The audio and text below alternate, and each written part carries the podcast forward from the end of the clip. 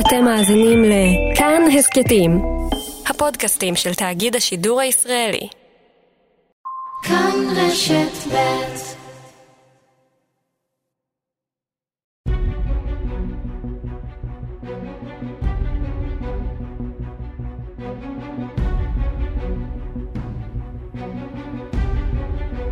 כנסת נכבדה, 70 שנה לכנסת. עורך ומגיש, איזי מן.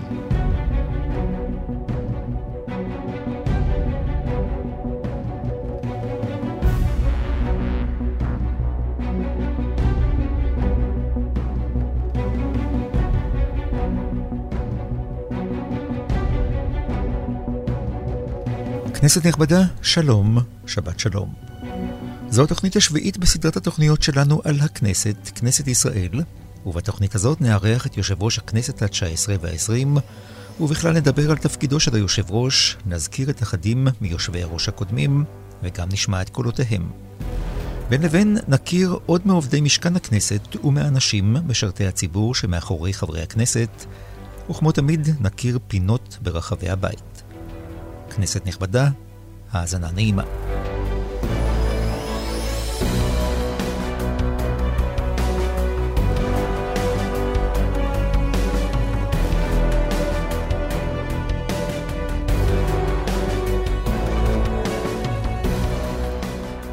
שלום יושב ראש הכנסת, יולי יואל אדלשטיין.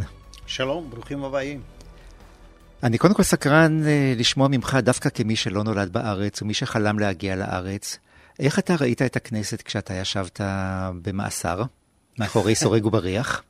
לא כל כך ראיתי, אבל הסיפור אולי המעניין, שבמהלך שנותיי כמסורב עלייה, עוד לפני המאסר, יצא לי לפגוש חברי כנסת. ואני זוכר אותם עד היום לטובה. חייקה גרוסמן, אה, זיכרונה לברכה, ויבטלו לחיים ארוכים, אה, הרב מנחם הכהן ואורה נמיר. הם הגיעו לאיזשהו כינוס של, אני יודע, אינטרנציונל סוציאליסטי או משהו כזה שהתקיים במוסקבה. וחייבים לומר לזכותם, הקדישו חלק ערי מזמנם, לא לישיבות שם עם כל האנשים עם הפרח האדום אה, על הג'קט, אלא למפגשים עם מסורבי עלייה, דבר מאוד מרגש, ואז אה, הם גם סיפרו לנו על הכנסת. לכן, אה, כשעליתי לארץ, אז הביקור הראשון שלי בכנסת היה כאורח שלהם, ואפילו נכנסתי לכאן, ללשכת יושב ראש הכנסת, איפה שאנחנו משוחחים כרגע, וזכיתי ללחיצת יד של שלמה הלל, שהיה אז יושב ראש הכנסת, ולאחר מכן לארוחת צהריים איתם במזנון של הח"כים. אתה יכולת אי פעם להאמין אז שאתה תהיה חבר כנסת ואחר כך עוד יושב ראש כנסת? לא, זה לא היה הכיוון. אני חייב גם בחיוך או בחיוך עצוב לומר שכשעליתי לארץ זה היה ב-1987, אחרי שלוש שנות מאסר, פגש אותי אחד החברים למאבק שעלה לפניי, בחור עם הרבה אנרגיות, ואמר, עכשיו אנחנו נפעל פה ונשנה דברים ואנחנו כולנו נעשה. ו... ואמרתי לו, תשמע לי טוב, אני את המיסים שלי לעם ישראל כבר שילמתי, אני לא מתכוון לגעת בשום דבר שקשור לפעילות ציבורית, ואני הולך להיות עם המשפחה ולחזור למקצוע שלי, ותעזבו אותי כולכם בשקט. נו, איך אומרים, האדם חושב והקדוש ברוך הוא צוחק, וכך התגלגלו הדברים, התחיל גל העלייה. התחלנו לפעול על מנת לעזור קודם כל ליהודים לצאת, אחר כך להיקלט בארץ, ובאיזשהו שלב הבנו ש... לרוץ אחרי אחרים ולשכנע אותם לעשות משהו, זאת דרך ארוכה, ואולי דרך קצרה יותר זה להגיע לעמדת השפעה בעצמנו. אז עכשיו תכניס אותנו ליום הראשון שלך כיושב ראש הכנסת. את התפקיד אתה קצת הכרת כי היית סגן יושב ראש עוד נכון. קודם. כלומר, מכת הפטיש מוכרת לך, וניהול ישיבה כבר היה מוכר לך, ובכל זאת, כשהאחריות יושבת על כתפיך ואתה נכנס ללשכה, מה היה ביום הראשון? אתה זוכר? אה, מרוב התרגשות לא כל כך, אבל uh, אני כן זוכר את הוויכוח כשכבר הייתי מועמד די ודאי, כי התהליך, מי שאולי פחות מכיר מן המאזינים שלנו, זה שאתה קודם כל צריך לזכות באמון העשייה שלך והמועמד לראשות הממשלה, ואחר כך להיבחר במליאה, אמנם בהצבעה גלויה, זה קצת, אה, אתה יודע, כבר אין הפתעות, לא היו אף פעם הפתעות, אבל, אה, אבל עדיין אתה צריך להיבחר. וכשכבר הודיעו בסיעה שתומכים במועמדות שלי, היה לי ויכוח עם הצוות, אמרו, אתה עכשיו צריך לכתוב נאום. ואמרתי, איך אני אכתוב נאום? תארו לעצמכם, מעמידים אותי להצבעה. חברי הכנסת זה עתה הצביעו, נתנו בי אמון. אני מתיישב על כסף ראש, שולף מן הכיס את הנאום המוכן מראש, לכולם ברור שלא כתבתי אותו באותה דקה, מתחיל לקרוא את הנאום. זאת אומרת, אני זלזלתי בהצבעה שלהם. אני אמרתי, אני ידעתי מראש שאין לכם ברירה שאתם תבחרו בי. ואני באמת ניצחתי בוויכוח הזה, לא הכנתי נאום, אבל uh, אני מודה שגם הצוות היה צודק במשהו, ההתרגשות הייתה מאוד גדולה, היה קשה לדבר בלי דברים מוכנים מראש, אבל עמדתי על שלי, ובאמת uh, אני חושב שהרושם הראשון, בדיוק כמו שאתה אמרת, uh, שפתאום כל האחריות עליך. אחד הסגנים, אתה תמיד יודע, למען האמת, שאם הדברים מסתבכים, אז יקראו ליושב ראש מן החדר, והוא יתפוס את הפטיש ויתחיל לסדר עניינים. פה זה כבר הכל עליך, אז התחושה היא שונה, ומה שאולי גם אנשים פחות מכירים. כי תמיד רואים את, את מה שמשודר בטלוויזיה, את הצד הייצוגי, האיש והפטיש. אבל כנסת, וכך זה צריך להיות גם, זה גוף מאוד עצמאי. זאת אומרת, יש, מי שהופך ליושב ראש הכנסת, הוא הופך גם לנציב שירות המדינה של הכנסת, והממונה על השכר, ושר האוצר, ו... מפקד המשמר בין היתר. מפק... בדיוק, גם, גם שר הביטחון של הכנסת, כן, ו, ולצערי, במקרים מסוימים, גם השר לביטחון פנים, אני מתכוון לכל האישורים לחקירות וכן הלאה וכן הלאה. אז, אז אה, לכן אתה פתאום מבין שיש לך פה סוג של ממלכה שאתה צריך לנהל, ועוד דבר אחרון שאני אגיד בנושא הזה, תיארתי קצת את התהליך, אני לפעמים צוחק שזה תפקיד אה, סכיזופרני כמעט, כי אתה קודם כל צריך לקבל את האמון של המפלגה שלך, הסיעה שלך, של ראש הממשלה, ולמחרת בחירתך לומר להם, רגע, רגע, רגע, רגע, לא כל כך מהר, אני עכשיו יושב ראש הכנסת של כולם, והאופוזיציה בעיניי הם שווי זכויות, ואני לא אתן לכם עכשיו לרמוס אותם. זאת אומרת, זה, זה צריך פה לא מעט, לא מעט מאמצים דיפלומטיים על מנת uh, להצליח בתפקיד. עכשיו, איזה כנסת אתה קיבלת ואיזה כנסת אתה רוצה שתישאר כאן בעקבות השינויים שאתה הכנסת? אה, קודם כל, זה שתי קדנציות שלי, קצת קשה לי אולי להבדיל, אבל מבחינת הסיכום של השנים האלה, אני אגיד, עשינו כמה דברים לפי עיקרון שהכנסתי, והוא בעיניי עיקרון מאוד חשוב. בשפה של תנועות הנוער הייתי קורא לזה דוגמה אישית, אבל כאן זה קצת מעבר לזה, במובן שהכנסת מחוקקת עבור כולם. לפעמים אנחנו אפילו אומרים חקיקת יתר, שכבר האזרח הוא פטור מכל דבר. אם לא כתוב בחוק, אז למה אני צריך לומר לך בוקר טוב? יחד עם זאת, אמרתי כבר בהתחלה, לא ייתכן שאנחנו נחוקק לאחרים ולא ניישם בעצמנו. למה אני מתכוון? דבר ראשון, פרויקט כנסת ירוקה. הרי חקיקה סביבתית במדינת ישראל מאוד התקדמה בשנים האחרונות.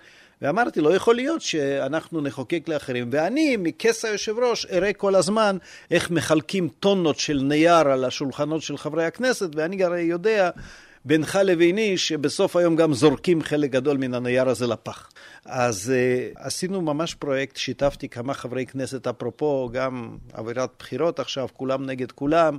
חברי כנסת מן הקצה השמאלי ביותר שיש לנו בכנסת, היה חבר הכנסת דוב, אה, דוב חנין מחד"ש, ועד ל, לימין, אה, חבר הכנסת קלפה, כולנו ביחד עשינו באמת אה, פרויקט של כנסת ירוקה, יחד עם העובדים המסורים. ועכשיו אנחנו מתגאים בכך שאנחנו אולי הפרלמנט הירוק בעולם, וכשבאים לכאן אורחים, נשיאים, ראשי ממשלות, יושבי ראש פרלמנטים, זה אחד הדברים הראשונים שאני מציג להם. אותו עיקרון בדיוק, למשל בנושא של אה, נגישות ובכלל קליטת אנשים עם מוגבלויות לעבודה, חקיקה מאוד התקדמה. אנחנו פה דיונים זועמים, מישהו מקבל מכתב, נכה לא יכל לשבת במסעדה, בושה וחרפה, לזמן לוועדה את, את אה, בעל המסעדה, את שר התעשייה והמסחר. אבל אתה אומר, אני רוצה אצלי בבית. ואנחנו בבית, בדיוק בבית, עשינו ממש אה, עשרות רבות של תיקונים, כי הסתבר שגם בכנסת לא היה ניתן לקיים סיור, אנחנו מתגאים בזה שכ-200 אלף מבקרים מגיעים אלינו, עד לפני כמה שנים הייתה ממש אפליה. כלומר, אדם על כיסא גלגלים לא יכל לראות. עיוור לא יכל ליהנות מן הסיור. עכשיו גם זה השתנה. ולהמשיך, אפשר רשימה ארוכה, אבל העיקרון הזה יושם, ואני חושב שאני מחזיר כנסת יותר ירוקה ודאי, יותר נגישה, יותר שקופה, מבחינת השקיפות ממש גם כן חל uh, מהפך, ואני מאוד מקווה באמת שאני ומי שיבוא אחריי, אבל נמשיך את העשייה הזאת. הכנסת בעוד הרבה תחומים יכולה להיות, אפילו הייתי קצת מגזים ואומר, אבל אולי גם לא מגזים, אומר גוף מחנך. זאת אומרת, ממש להוות דוגמה לאזרחים איך דברים צריכים להיעשות וצריכים להיראות. כנסת נכבדה.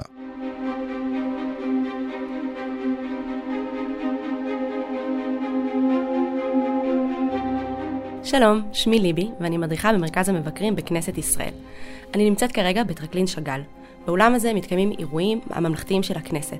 למשל, הטקס לכל איש יש שם, שמתקיים ביום הזיכרון לשואה ולגבורה, וקבלות פנים רשמיות לראשי מדינות ויושבי ראש של פרלמנטים ממדינות שונות. בין אישים אלו אפשר לציין את נשיא צ'כיה ואת יושב ראש הפרלמנט של דרום קוריאה, שביקרו כאן ימים ספורים לפני התפזרות הכנסת העשרים.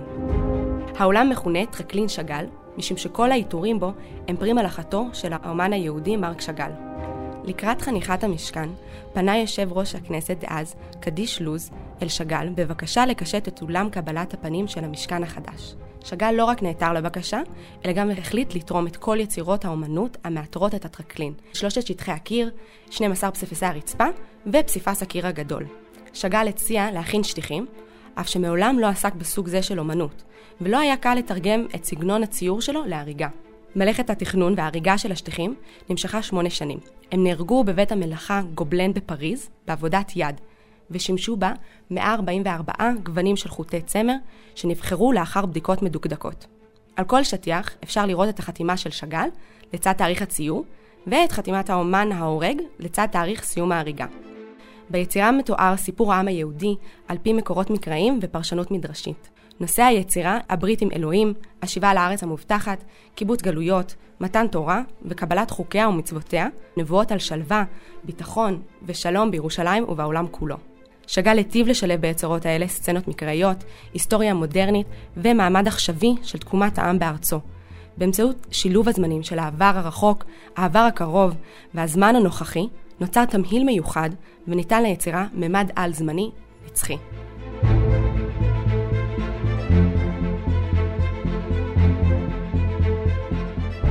יושב ראש הכנסת, עכשיו, לפניך היו כמה יושבי ראש כנסת מכל הקצוות הפוליטיים.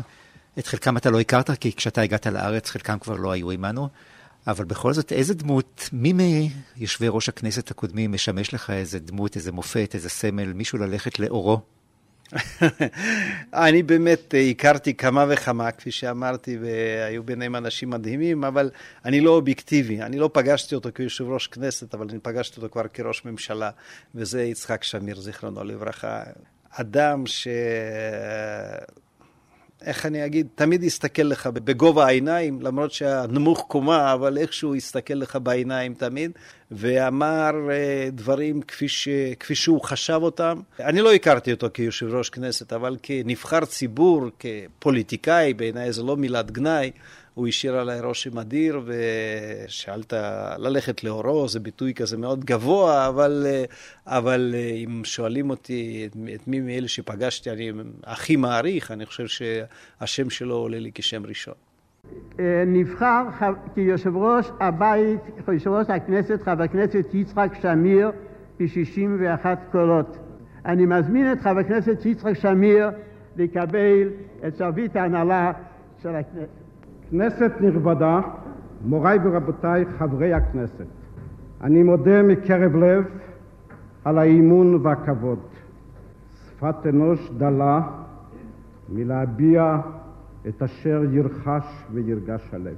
יודע אני את כובד האחריות ועומס החובות הכרוכים בתפקיד החשוב שהוטל היום על כתפיי, וכולי תפילה שאוכל לעמוד בו כמצווה על ידי חוקי הבית הזה וכמתחייב ממצוות הכהונה בראש הכנסת המסמלת בעיני העם והעולם את ריבונות המדינה וחירות האומה. כנסת נכבדה. שלום דוקטור משה פוקסמן שאל, מנהל מוזיאון הכנסת. שלום איזי. בואו נעבור על רשימת יושבי ראש הכנסת. היו לנו בסך הכל מיום כינונה של הכנסת 16 יושבי ראש. נכון, היו לנו 16 יושבי ראש אה, כנסת מאז uh, היו"ר הראשון, uh, יוסף שפרינצק, שנבחר בט"ו בשבט uh, 49 ועד ימינו אנו. היה לנו אחד ששימש פעמיים בתפקיד עם הפסקה, כאשר באמצע חזר להיות חבר כנסת מן השורה. נכון, רובי ריבלין, היום נשיא המדינה, הוא היושב ראש היחיד שחזר להיות חבר כנסת, ולאחר תקופה קצרה הוא נבחר מחדש לתפקיד יושב ראש הכנסת. מטבע הדברים, הנהגת המדינה בכלל, כולל יושב ראש הכנסת בשנים הראשונות, הם לא היו ילידי הארץ, היו אנשים שעלו ממדינות שונות, כולל שניים שאפשר לומר שגם עברו בצורה זאת או אחרת את השואה.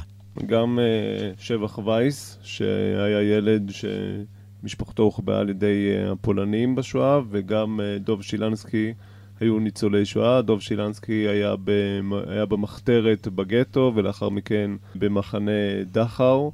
ובתור יושב ראש, אחד הצעדים הראשונים שהוא עשה היה לכונן את טקס לכל איש יש שם בכנסת, טקס שנערך מאז uh, כהונתו כיושב ראש, שבמהלכו עולים חברי הבית, חברי הכנסת, עובדים ומוזמנים אחרים, וקוראים את שמות יקיריהם uh, שנספו בשואה. מבחינת תקופת הכהונה יש לנו שניים שעומדים סביב עשר שנים כמעט מלאות פחות או יותר.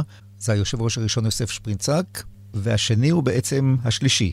נכון, יש לנו את יוסף שפרינצק, ואת קדיש לוז, שהם הייתי אומר אפילו היו"רים היותר משמעותיים בתולדות הכנסת, שפרינצק וקדיש לוז, כל אחד מהם אה, מסיימים כהונה של כמעט עשור בתפקיד, הם אה, יו"רים של מספר כנסות. שפרינצק הוא גם מאוד אה, משמעותי כי הוא היו"ר הראשון שכונן את הכללים ואת הטקסים שכרוכים בעבודת הכנסת. החל מנוהל אה, פתיחות הישיבות, אה, אופן הדיבור, ועדות, היה לו הרבה מאוד השפעה על אה, כללי הבית, ומאוד מעניין לקרוא את הפרוטוקולים הראשונים, כיצד הוא מעצב את כללי הדיבור, את האופן שבה אפשר להפריע ולקרוא קריאות ביניים וכדומה, וקדיש לוז, שהוא היו"ר ה... עם תקופת הכהונה הארוכה ביותר, הוא עבר את שפרינצק במספר ימים. איש דגניה, שגם היה מאוד משמעותי, הוא היו"ר שלמעשה בתקופתו הכנסת עברה מבית פרומין לגבעת רם, למשכן הכנסת שאנחנו מכירים אותו היום, כל הסידורים הכרוכים בכך, שהמעבר אה, לגבעת רם היה בעצמו אה, הוביל לשינויים אה, רבים בעבודת הכנסת. אז דיברנו על תקופות הכהונה הארוכות, בואו נדבר על תקופות הכהונה הקצרות. שניים כיהנו תקופה של פחות משנה. היו"ר שכיהן אה, את התקופה הקצרה ביותר היה דווקא נחום ניר, שהוא כיהן מספר חודשים כיושב ראש הכנסת. 39 שבועות ועשרה ימים. נכון מאוד. יושב ראש הכנסת אה, נחום ניר היה היושב ראש הראשון, והייתי אומר גם האחרון, שנבחר על ידי האופוזיציה ולא על ידי הממשלה. הייתה מה שנקראת קואליציה מיוחדת. הייתה קואליציה שנקראה קואליציית ניר, שהורכבה מסיעות האופוזיציה, כמו מספר סיעות שבתוך הקואליציה שחברו יחדיו כנגד המועמד של מפא"י, שהיה ברל לוקר, פעיל במפא"י, וסיעות הבית אה, אמרו למפא"י שהם מתנגדים למועמדות של אה, לוקר. העילה הרשמית הייתה שברל לוקר הוא היה חבר כנסת שזו הייתה הכהונה הראשונה שלו, והוא לא מספיק אה, בקיא, והוא לא מספיק מכיר את נוהלי הבית, אבל הסיבה האמיתית להתנגדות הייתה בעצם הרצון להראות לבן גוריון ש... אי אפשר לקבל את סיעות הבית כמובן מאליו, והייתה הרגשה בקרב סיעות הבית על סמך מספר אירועים שהתרחשו באותם ימים, שבן גוריון כופה את רצונו על הכנסת, ולכן אה, הסיעות הללו רצו להראות שגם לסיעות הבית ישנה עצמאות משלהם, ואם לא מתייעצים איתם מראש מי יהיה יושב ראש, הם אה, לא יתמכו בו ולא יהיה לו רוב. הבחירה בנחום ניר הייתה הפסד צורב למפא"י, שעד אז שלטונה היה נתפס כבלתי מעורער וכללא כל מחסומים. נציגיהן של חמש סיעות, חירות, אחדות העבודה, מפ"ם, דתיים לאומיים והקומוניסטים, העלו הצעות החלטה משלהן, לבד מהצעת הממשלה האומרת הכנסת מביעה את דעתה נגד ביטול ייצוא הנשק לגרמניה המערבית. הצעת הממשלה הועברה להצבעה. נציגי מפא"י, הציונים הכלליים והפרוגרסיביים הצביעו בעדה. סיעות חירות, אחדות העבודה, מפ"ם, הדתיים הלאומיים ומק"י הצביעו נגדה.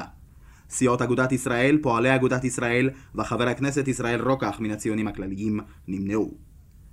יושב ראש הבית, דוקטור נחום ניר, סיכם את ההצבעה. אם ההצעה הזאת של הממשלה נתקבלה ב-57 קולות נגד 45 עם חמישה נמנעים, שישה. אז כל יתר ההצעות המתנגדות להצעה הזאת לא יכולות לעמוד להצבעה. והשני ששירת תקופה קצרה מאוד היה יצחק ברמן. אכן יצחק ברמן הוא היו"ר שגם היה מספר חודשים בתפקיד. כתוצאה מהמעבר של יצחק שמיר מתפקיד יושב ראש הכנסת לתפקיד שר חוץ, ברמן נבחר למספר חודשים עד uh, לקיום הבחירות uh, לכנסת. וכך מביט על המליאה האדישה יצחק ברמן, יושב ראש ועדת הכנסת, שמדברים בו כי יעלה אל כס יושב ראש הכנסת אם יצחק שמיר יהיה לשר.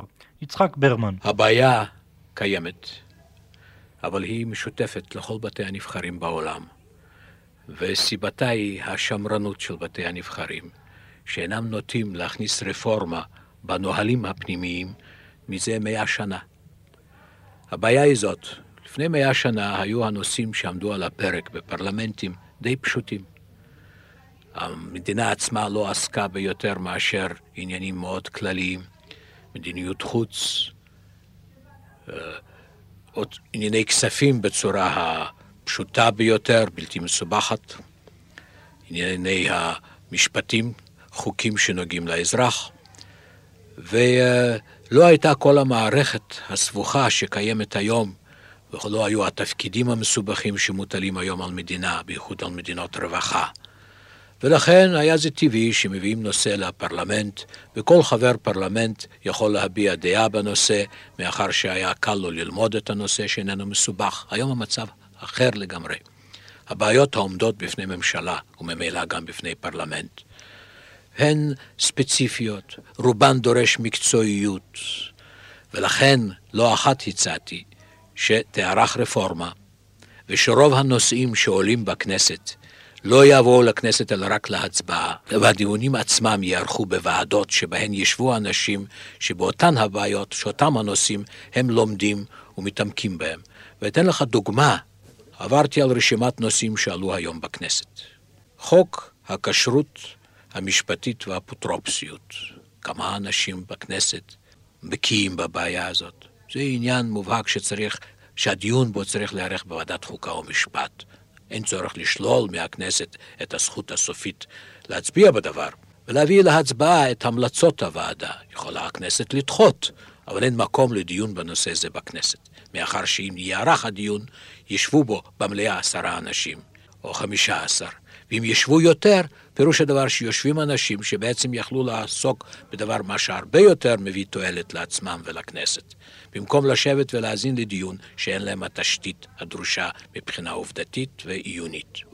ואם מדברים על uh, מקפצה בתפקיד הזה, שניים בעצם, uh, התפקיד הזה היה מקפצה למעלה. יצחק שמיר, ורובי ריבלין. יצחק שמיר, כמובן שהוא היה יושב ראש הכנסת הראשון שהגיע משורות מפלגות הימין. הייתי אומר שהיושב ראש הראשון שהגיע מהמחתרות של אצ"ל ולח"י, היה אחד ממפקדי הלח"י. ויצחק שמיר, בוא נזכיר שהתמנה ליושב ראש הכנסת יחסית עם ניסיון פרלמנטרי מועט, רוב יושבי ראש הכנסת לפניו, גם אלה שבאו אחריו, כיהנו בכנסת יותר שנים, הוא כיהן בכנסת בסך הכל משנת 74, כלומר שלוש שנים עד שהגיע לכס היושב ראש. נכון, יצחק שמיר באמת אה, היה לו ניסיון אה, פוליטי לא ארוך, הוא הצטרף לתנועת החירות בתחילת שנות ה-70, לפני כן הוא היה במוסד ומילא שורה של תפקידים אחרים, אבל למרות זאת רישומו כיושב ראש כנסת היה מהותי, הן אה, בתפקודו בזמן הסכמי השלום עם מצרים, כאשר למרות שהוא התנגד להסכמים, הוא אמר שבתור יושב ראש הכנסת הוא לא מתכוון להצביע נגד, אלא החליט להימנע בהצבעה, והן uh, בתקופתו הוא קיבל את ההחלטה להסיר את המיקרופונים שהיו על שולחנות חברי הכנסת, ולמעשה זה היה כלי ששיסע את הנואם. חברי הכנסת נהגו להשתמש במיקרופונים האלה לא מעט פעמים במהלך הדיונים, ולכן שמיר מחליט שהוא רוצה שההפרעות יקבלו את הפרופורציה הנכונה, כפי שבאמת ראוי שיהיה בפרלמנט, אבל לא יגרמו לכך שהנואם מעל הדוכן לא יוכל לסיים את דבריו. ועוד uh, חתך אחרון, כשאנחנו מדברים על יושבי ראש כנסת, מעדות המזרח, אי אפשר שלא להתייחס לנקודה הזאת, כי התייחסו לזה הרבה בעבר. הראשון שהיה לא מאירופה היה ישראל ישעיהו.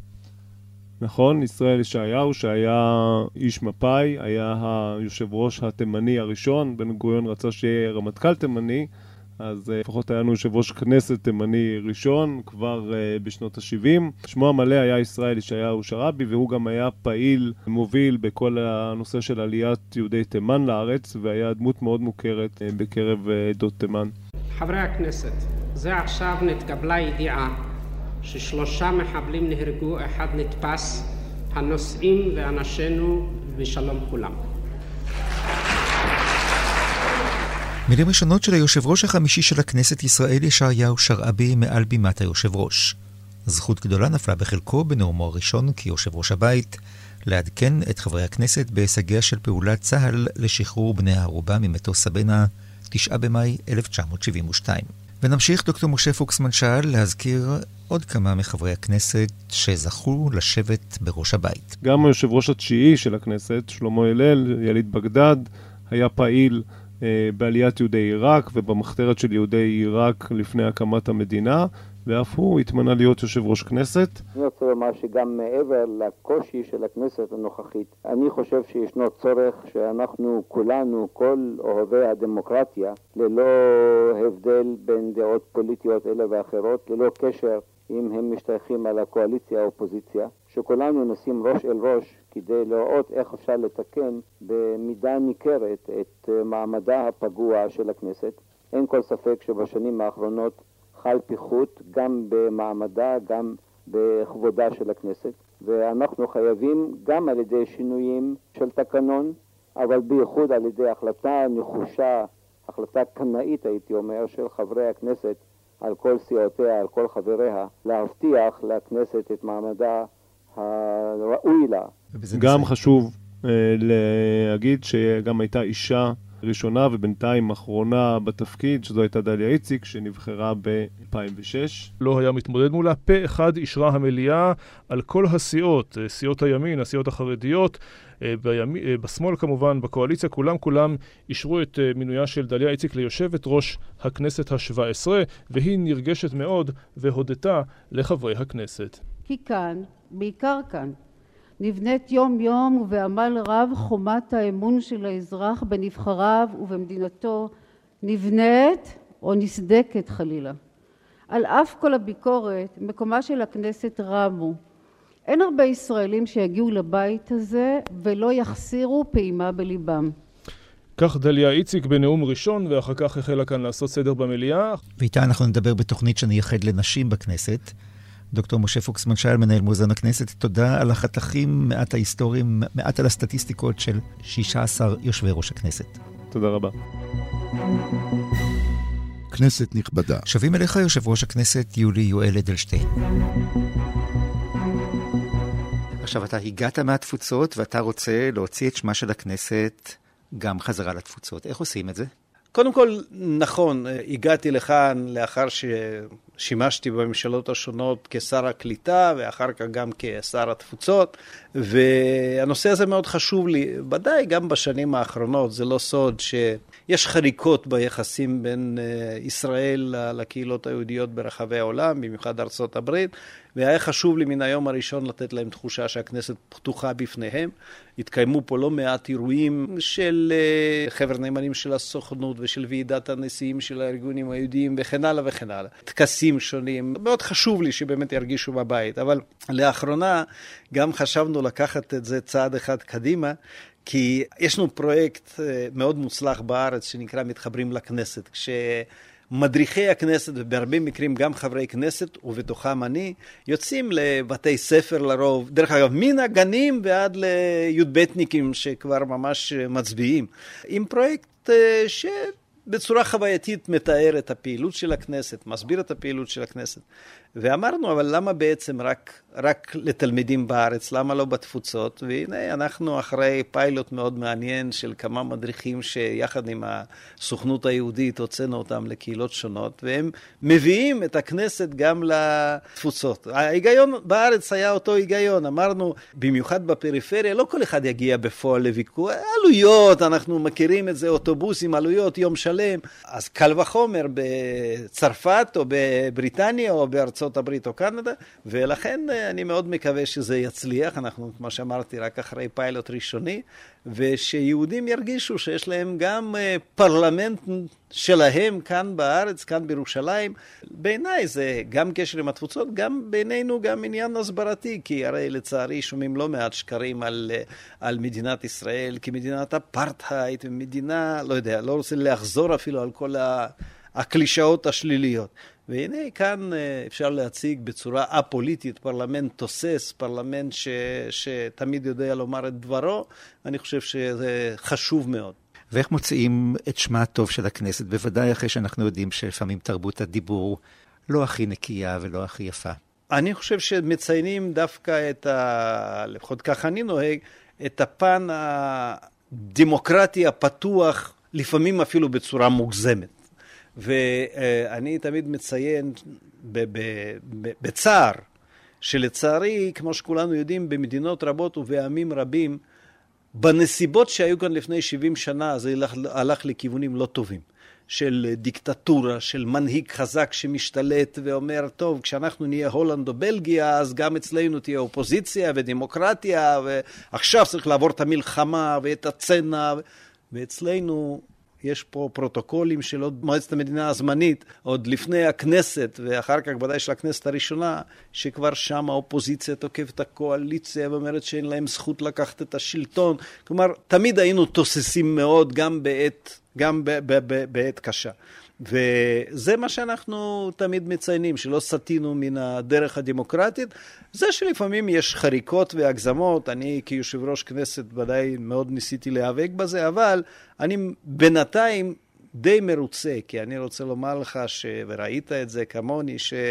תמיד קראתי לציבור לא לתגמל את אלה שמתפרעים ועושים אה, ביזוי בעצם של הכנסת ושל ההליך הדמוקרטי. ובינתיים, לפחות במפלגות איפה שהתקיימו בחירות פנימיות, אתה רואה שבאמת אנשים שהיו אולי חוליגנים לא קטנים וגימיקאים גדולים, לא מצאו את עצמם בצמרת הרשימות, ולעומת זה חברי כנסת, ואני פה לא מדבר על ימין ושמאל, כן, בכל הרשימות איפה שהיו בחירות, חברי כנסת שעבדו כאן קשה ועשו את העבודה הפרלמנטרית שלהם, דווקא הצליחו מאוד. אז יכול להיות שאני רוצה לקוות, ואומר את זה בזהירות, חל איזשהו מפנה בציבור.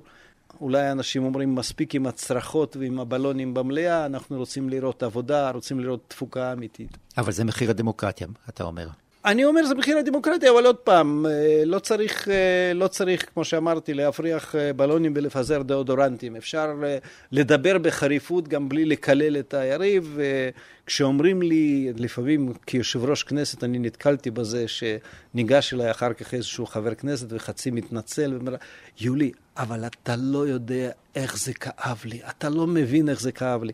אז אני אומר, תראה, אני עברתי פה בתור חבר כנסת מן השורה, זה כאב לי, אבל אף פעם לא הוציאו אותי מן המליאה, ואף פעם לא זרקתי שום דבר על אף אחד, ולעומת זה כל הכנסת ידעה איפה אני בדיוק עומד. זאת אומרת, אני חושב ש... ש... אפשר להיות חריף, אפשר להביע את הדעה שלך, אבל לא צריך אה, אביזרים נוספים לזה. 120 פלוס, האנשים שמאחורי חברי הכנסת. שמי חיים אבידור, אני משמש כחשב הכנסת מזה שמונה וחצי שנים. אני הגעתי לכנסת uh, מהמגזר הפרטי, אני רואה חשבון בהשכלתי, ובתפקידי כחשב הכנסת אני למעשה אחראי על uh, מגוון פעילויות החשבות, שיש בה 17 עובדים. כאשר החשבות אה, אחראית על אה, ניהול כל כספי הכנסת, ניהול כל תקציב הכנסת, אה, תשלומי המשכורות, בקרה על כל ההתנהלות הכספית של הכנסת. כמובן גם דיווח על כל ההתנהלות הכספית. בין תפקידי החשבות ישנו מדור שנקרא מדור תנאי חברי הכנסת, והמדור הזה הוא אחראי בין היתר גם על תשלומי משכורות לחברי הכנסת, וגם אחראי על ניהול תקציבי חברי הכנסת לפעילות הפרלמנטרית שלהם, תקציב שידוע בציבור כתקציב אה, קשר עם הציבור.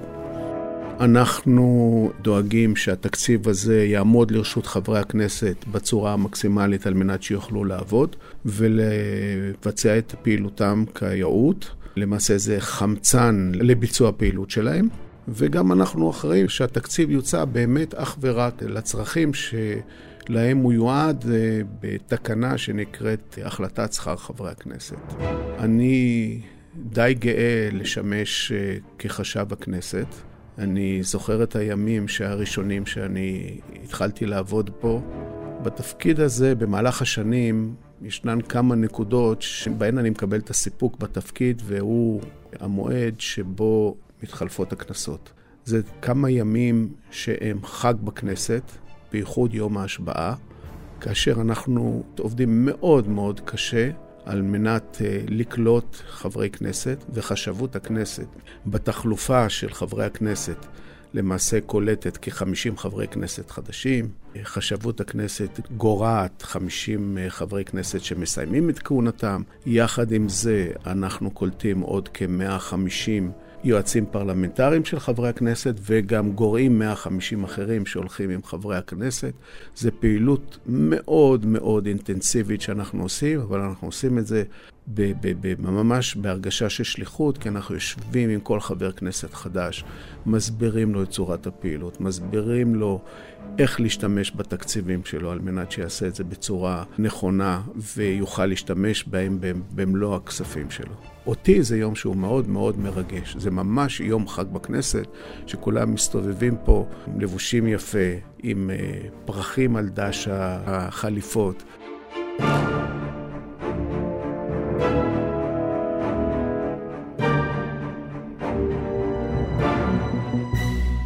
כנסת נכבדה. שלום רותי קפלן, מנהלת לשכתם של שישה יושבי ראש.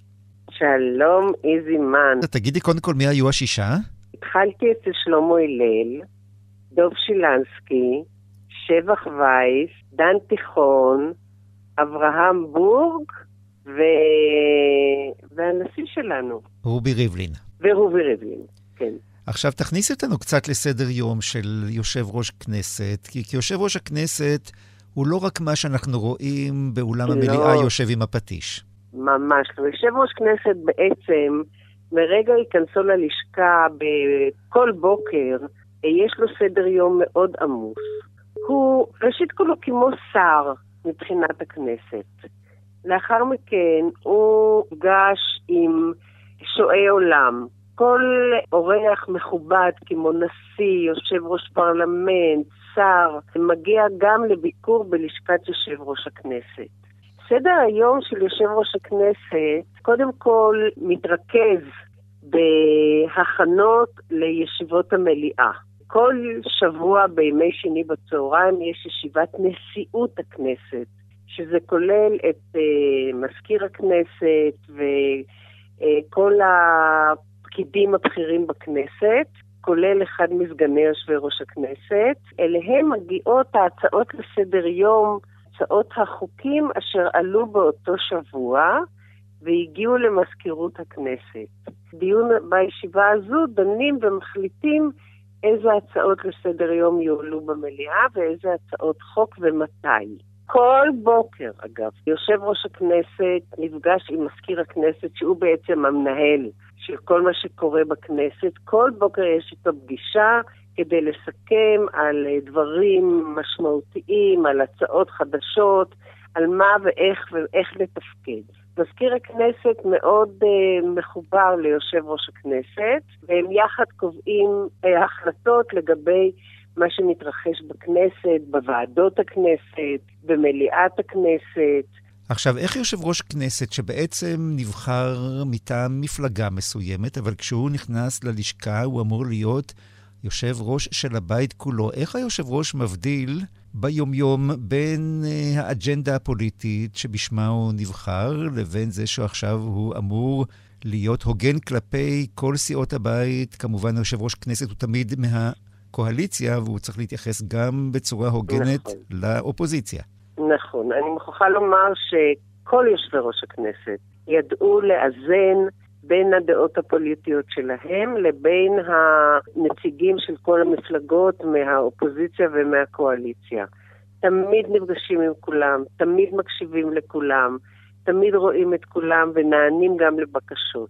אני מוכרחה לציין שיש פה משהו מאוד מאוד מכובד ולא פוליטי, ואכן היושב ראש לא הולך עם uh, מה שבליבו, אלא בהחלט uh, מתייחס לכל הסוגיות שעוסקים בכנסת, אם זה של האופוזיציה או של הקואליציה. כל יושב ראש כנסת, מטבע הדברים, גם מטביע את חותמו, מנסה להכניס לכנסת משהו נוסף שלא היה קודם. תני דוגמאות ככה. נכון. כן, אני יכולה לומר לך משהו שאותי מאוד ריגש, ששני יושבי ראש כנסת, אה, דב שילנסקי ושבח וייס, שניהם היו אה, שורדי השואה. אני אה, ילידת הארץ הרבה דורות, ונחשפתי דרכם לכל הקורות בשואה. אחד הפרויקטים המיוחדים שדוב שילנסקי הקים הוא הפרויקט שלכל איש יש שם. זה טקס שכבר מתקיים, אני יודעת, המון שנים. הוא בעצם השאיר ו... את החותם גם אחרי שסיים את התפקיד וגם אחרי שנפרד מאיתנו בכלל. נכון, נכון, זה נשאר. זה אירוע, זה טקס שנשאר, ואגב, הוא מאוד מאוד מרגש, ואני מניחה שהרבה מהאנשים ששומעים אותנו גם היו בטקס הזה, ואנשים מוזמנים מחוץ לכנסת, אנשים שהיו להם קרובים בשואה ונספו. איזה דגשים שמו יושבי ראש אחרים, למשל, שאת יכולה לזכור במבט לאחור? תראה, דן תיכון, הדגש שלו היה קשרי חוץ. הוא מאוד uh, דגל בנושא של קשרים עם פרלמנטים, ואכן גם היו נסיעות רבות בתקופה שלו ברחבי עולם להכיר את יושבי ראש הפרלמנטים, שבדרך כלל זה היה ביקור גומלין, והוא היה נוסע לפרלמנטים שלהם. שבח וייס, כמו שאמרתי, זה העניין של השואה. אברהם בורג היה, היה לו קשר מאוד ייחודי לכל הנושא של העם היהודי, ויהדות כמובן. הוא בא, הוא עצמו אדם אה, דתי, ואביו אה, יוסף בורג היה שר ואדם ידוע במפד"ל, וכן, האיכות שלו היה כל התחום של היהדות. עכשיו, כמה באמת יושב ראש כנסת משפיע בכלל על חיי הבית, מעבר למה שקורה במליאה ובוועדות? אני חושבת שמאוד. יושב ראש כנסת, רובם, היו גם מבקרים בוועדות, גם יושבים עם הנציגים ורואים מי האנשים שמוזמנים לכנסת ויכולים גם להביע דעה, את זה אני לא מוכן שייכנס לכנסת, ולא שומר מאוד על כבוד הכנסת. מנסה שלא יהיו רעשים לא מתאימים בתוך המבנה של הכנסת. אחד המקומות המאוד מיוחדים זה אולם שאגאל, ששם היו כל הטקסים, שבדרך כלל יושב ראש הכנסת היה יושב ראש המעמד הזה של הטקסים. ראשית כל היו המון פרסים, יש את פרס יושב ראש הכנסת, שנותן לפרויקטים אה, חברתיים פעם בשנה, ויש את פרסי וולף, יש עוד בשפע רב והמון אירועים והמון המון אה, מגעים עם קבוצות שונות של אנשים. יש גם המון מבקרים מחוץ לארץ ומהארץ, מעיירות פיתוח. ויושב ראש הכנסת הרבה מאוד או מכניס אותם ללשכה שלו, או הולך לראות אותם באחת הוועדות ששם הם יושבים. כלומר, הוא בהחלט לא מסתגר בחדרו, אלא בהחלט היכולת שלו לפרוס את כנפיו בכל מה שנעשה במשכן. זה מאוד חשוב להם, לכל אחד מהם, והם בהחלט משקיעים במעמד של הכנסת. ואני חושב שאת יכולה לסיום השיחה בינינו גם לומר שיושבי ראש הכנסת באמת אנשים משכמם ומעלה. את יכולה להעיד על השישה שעבדת איתם, אני יכול להעיד מהיכרות אישית, מאימי שישבה באותו כיסא לפנייך 18 נכון. שנים.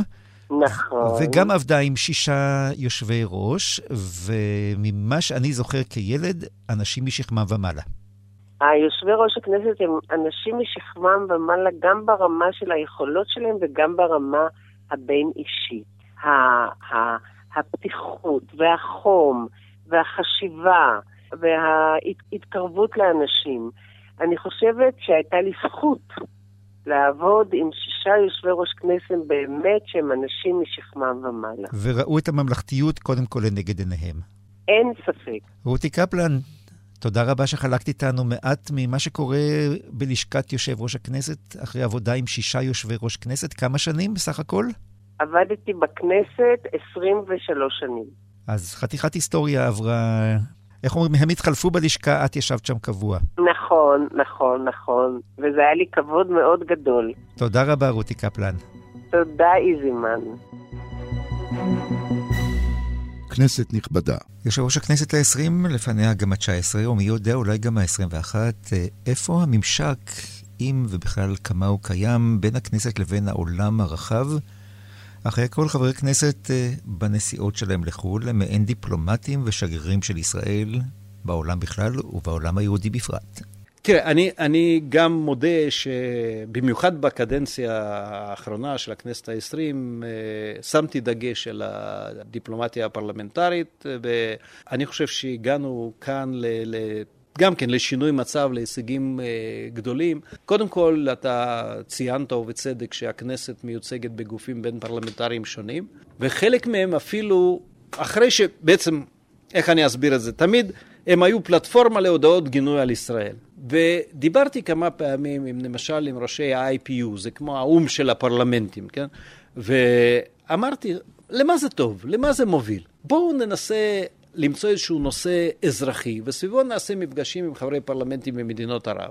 ואחרי כמה וכמה שיחות כאלה, פתאום הם התחילו לקנות את, ה, את הסחורה הזאת, ואפילו קיימנו כמה, זה כל פעם הולך קשה, שלא תבין אותי שהכל פה באמת גן של שושנים. כל פעם קשה, ולפעמים גם בגללנו קשה, כשכבר מגיעים לאיזושהי הזמנה מאחת המדינות, אז מסיבות ביטחוניות לא יכולים להגיע לשם, כל מיני סיפורים.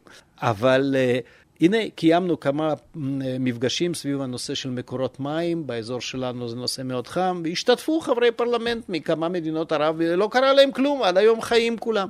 ואני מקווה מאוד שבאמת דרך דווקא שיחות בין פרלמנטרים אפשר להשיג תוצאות, כי מאיתנו לא דורשים מיד לחתום על איזשהו הסכם סחר או הסכם שלום, אפשר, אפשר להתקדם עקב בצד אגודל. יש לזה השפעה, יש השפעה על הקשר הזה האישי שמפתחים חברי כנסת עם, עם הקולגות שלהם ברחבי העולם. ולסיום, איזה רגע אחד מרגש, רגע אחד מכונן שאתה חושב מכל השנים שלך בכנסת, גם כחבר כנסת ואחר כך בשתי כהונות כיושב ראש הבית? היו הרבה רגעים מרגשים, אבל אני חושב שאפילו אם אני משווה את זה להצהרת אמונים בפעם הראשונה, הרגע הזה שבו קיבלתי בידיים את, ה, את הפטיש של יושב ראש הכנסת, זה, זה רגע השיא בבניין הזה, ובדיוק קצת דיברנו על זה. גם הצלחה גדולה, עושר גדול, גם אחריות גדולה, גם הבנה שאפשר לעשות המון דברים שעליהם חלמת, ואני חושב שבאמת זה שכר לפעילות במשך שנים רבות, ואני מאוד מאוד גאה בזה ש... נפל בחלקי להיות בתפקיד כל כך משמעותי במדינת ישראל. יושב ראש הכנסת התשע עשרה והעשרים, יולי יואל אדלשטיין, תודה רבה לך. תודה לך. שלום, שמי יונתן, ואני מדריך במרכז המבקרים של הכנסת. היום נבקר בתחנה מיוחדת, שלא רואים בסיורים הרגילים שלנו, תחנת מבואת לשכת יושב ראש הכנסת. מבואת לשכת יושב ראש הכנסת היא המבואה שמובילה לחדרו של יושב ראש הכנסת. ליושב ראש הכנסת כמה תפקידים. הוא מנהל את ענייני הכנסת ושומר על הסדר בישיבות, מבטיח את קיום פעילות הכנסת על פי התקנון, מייצג את הכנסת בארץ ומחוצה לה, בפני גורמים שונים, וכן ממלא את מקום נשיא המדינה אם יש צורך בכך. הוא נבחר בהצבעה גלויה על ידי חברי הכנסת, וחבר בגוף שנקרא נשיאות הכנסת, יחד עם סגניו. בכנסת העשרים היו 11 סגנים ליושב ראש, בערך אחד מכל מפלגה. הסגנים מנהלים את ישיבות הכנסת כאשר היושב ראש אינו נוכח. במבואת לשכת יושב ראש הכנסת נמצאת גם לשכתה של מזכירות הכנסת. במבואה תלויים תצלומים רבים, ובהם אפשר לראות את כל יושבי ראש הכנסת עד כה. בצידה הרחוק של המבואה מונצחת, בפינה מיוחדת, תרומתה של משפחת רוטשילד לכנסת. משפחת רוטשילד תרמה כסף רב וסייעה רבות בהקמת משכן הכנסת ובבנייתו. בחדר המבואה מוצגות עבודות אומנות רבות שהגיעו אל הכנסת בדרכים מגוונות. למשל, אפשר לראות בה כמה דיוקנאות של דמויות חשובות, יושב ראש הכנסת הראשון יוסף שפרינצק, נשיא המדינה הראשון חיים ויצמן, וחוזה המדינה בנימין זאב הרצל, מזווית אנושית ובלתי שגרתית. בתוך לשכת היושב ראש תלויות עבודות אומנות שיושבי הראש עצמם בוחרים. עבודות אומנות אלה מתחלפות בכל קדנציה, מלבד ציור אחד של ראובן רובין, שכותרתו נוף דרך חלון עם רימונים, ותחריט של דיוקנו של הרצל. אני מזמין אתכם לבוא ולבקר אותנו בכנסת, וכמובן להתעדכן ולהתעניין בנעשה במשכן דרך האפליקציה ואתר הכנסת.